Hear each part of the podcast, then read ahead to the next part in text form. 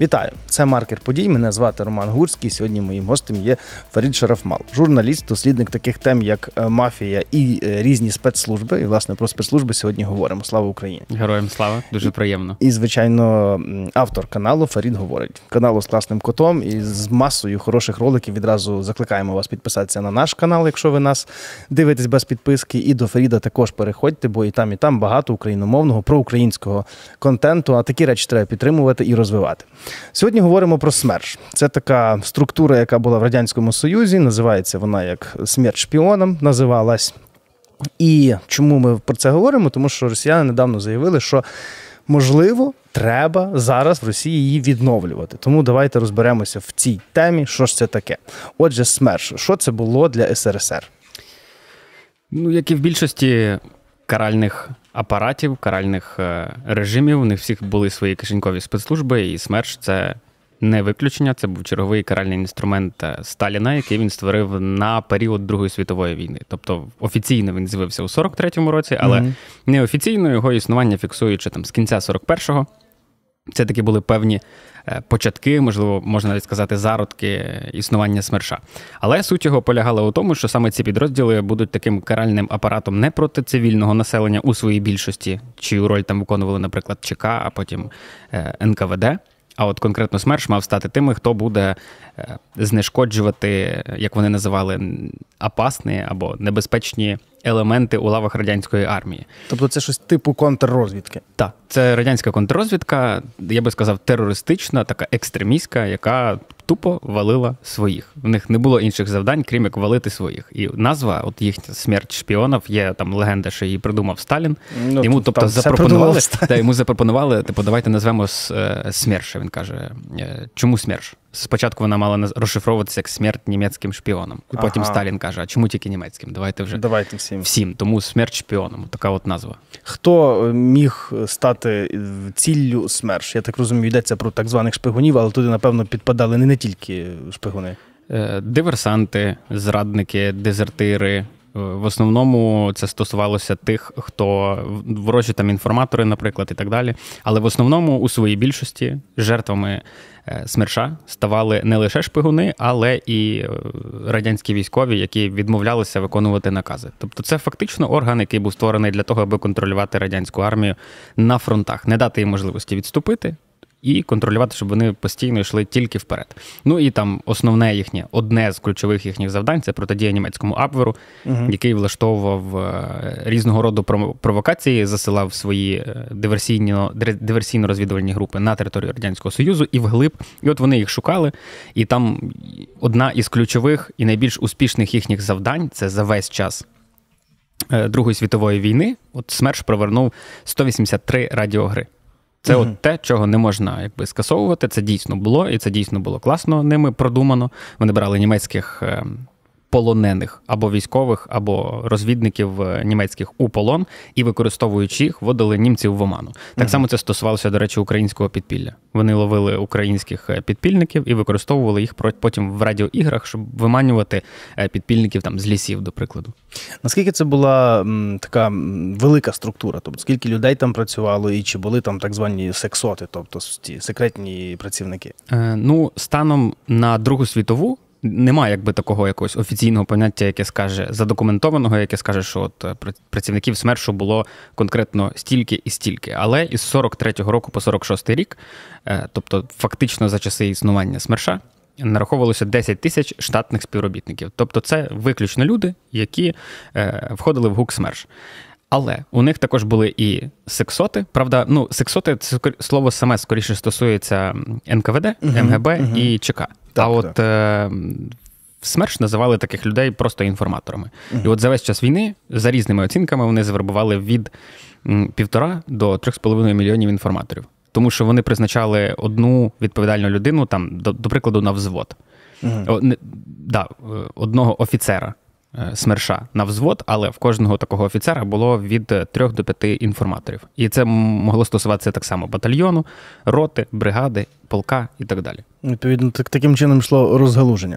Яке фінансування потребує така структура? Тобто ми розуміємо, що якщо там Радянський Союз е, міг грошей нарахувати в свій час, згодом, звичайно, там вже були і репарації, і все решта, то е, скільки це коштувало і чи здатна Росія сьогодні потягнути щось подібне?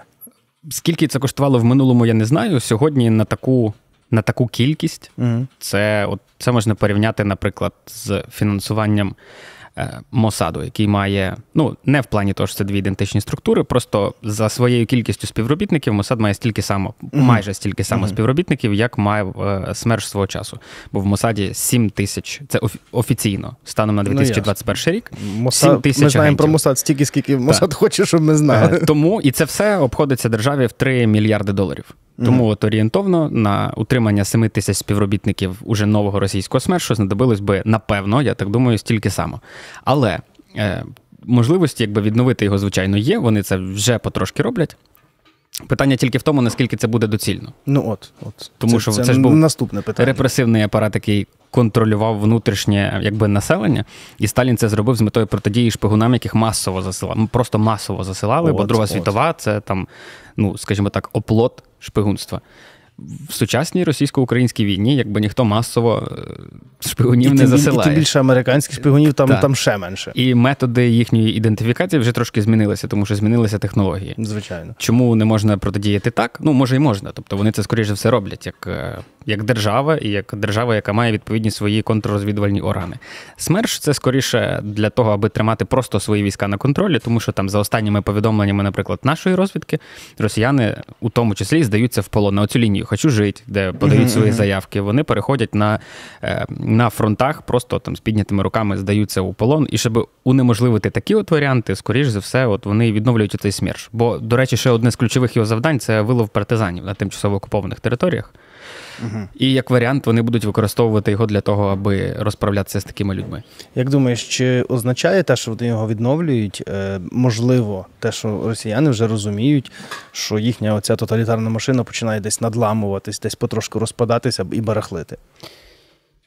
В плані державного устрою? Так, так. Ну тобто, умовно кажучи, е, якби не було тих шпигунів, всі були б такі ідейні проросійські, то не треба було би смерш. Логічно, до речі. Але Росія це ж держава, де логіки абсолютно немає. Ну, вона от, не от, присутня. Чи можна її Тому я, я не думаю просто, що в них е, присутній оцей фактор відчуття того, що їхня держава вже от-от розпадається, тому що вони воюють всю свою історію, і вони до цього якби звикли. Це просто для них черговий етап, який треба перейти. Е, Цікаво тільки, що буде на самій вершині оцих етапів, до яких вони ще не доходили, бо ще жодна країна в історії не завдавала росіянам стільки поразок і стільки якби біди на полі бою, скільки завдали сили оборони українські. Тому вони, можливо, не знають, що робити далі. Але це просто те, що відбувається сьогодні. Це для них черговий етап, який вони вже проходили, і який вони знають, як пройти. Тобто, якщо їхня армія починає сумніватися в своїй здатності, починає там запивати, займатися цими mm-hmm. дезертирствами і так далі, то просто на них треба ще більш сталеву руку, ніж є зараз. Бо по суті, смерші, які створюють створюють росіяни зараз на тимчасово окупованих територіях і у себе в країні, він нічим не відрізняється від тих каральних загонів заградотрядів, які стояли на тимчасово окупованих територіях ще буквально кілька місяців тому. Фактично, вони просто легалізують це, створюючи додатковий підрозділ, тобто не визнаючи такого поняття, як заградотряд, тому що він заборонений Женевськими конвенціями. А вони кажуть, так у нас його й нема. У нас тепер це називається СМЕРШ. Тобто ми просто відновлюємо старі традиції, які в нас існували до того, як утворилась Росія. Е, як думаєш, чи є тут такий момент, як розпил грошей? Бо це ж нібито нова структура, треба фінансування. Е, знаєш, як словами класика, єстественно. Так ну на цьому ж е, це одна, напевно, теж із ключових причин, як можна розпиляти бабло, як його можна забрати собі, де можна наварити більше. І ну, давно не секрет, що в росіян. Е, можливо, ти навіть бачив це відео, де їх садять на яму і кажуть, от ти звідси там вийдеш угу. за половину там своєї зарплати. Ну, умовно, так, я там так, дослівно так. діалогу не пам'ятаю. І от СМЕРШ буде займатися тим самим. Ну, фактично, це те саме, що робили заградотряди. Просто тепер буде Тільки... трошки більш легалізовано і в обличчі СМЕРШа. Недавно ми всі спостерігали, і хтось вболівав, хтось навіть вірив в е, так званий оцей ем, ем, бунт Пригожина. Як думаєш, чи вплинула ця річ для того, щоб відновити СМЕРШ? Чи, а... чи, боять, чи боїться взагалі зараз Росія таких бунтів? Е, я думаю, що боїться режим.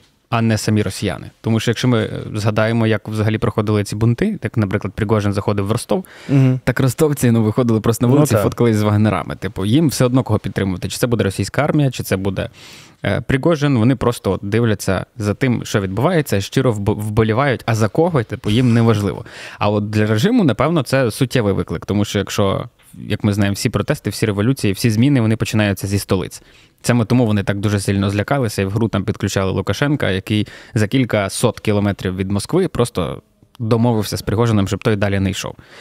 Але е, для того, аби це сталося, для того, аби відбувалися ці бунти, мобілізація на Росії має бути ще більш відкритою, ніж вона є зараз. Хоча uh-huh. ну, її зараз важко, напевно, назвати відкритою, вона така типу прихована, але вона має стати відкритою і має перетворитися на, скажімо так, тотальний забір людей не з якоїсь там Чечні, Інгушетії, Дагестана і так Бурятії, там ну, і так далі, і так далі. А з Москви, з Пітер, з Пітера, з Воронежа, словом, з великих російських міст. Так, так. От Якщо так відбудеться, то теоретично можливо шанс на те, що вони повстануть, є.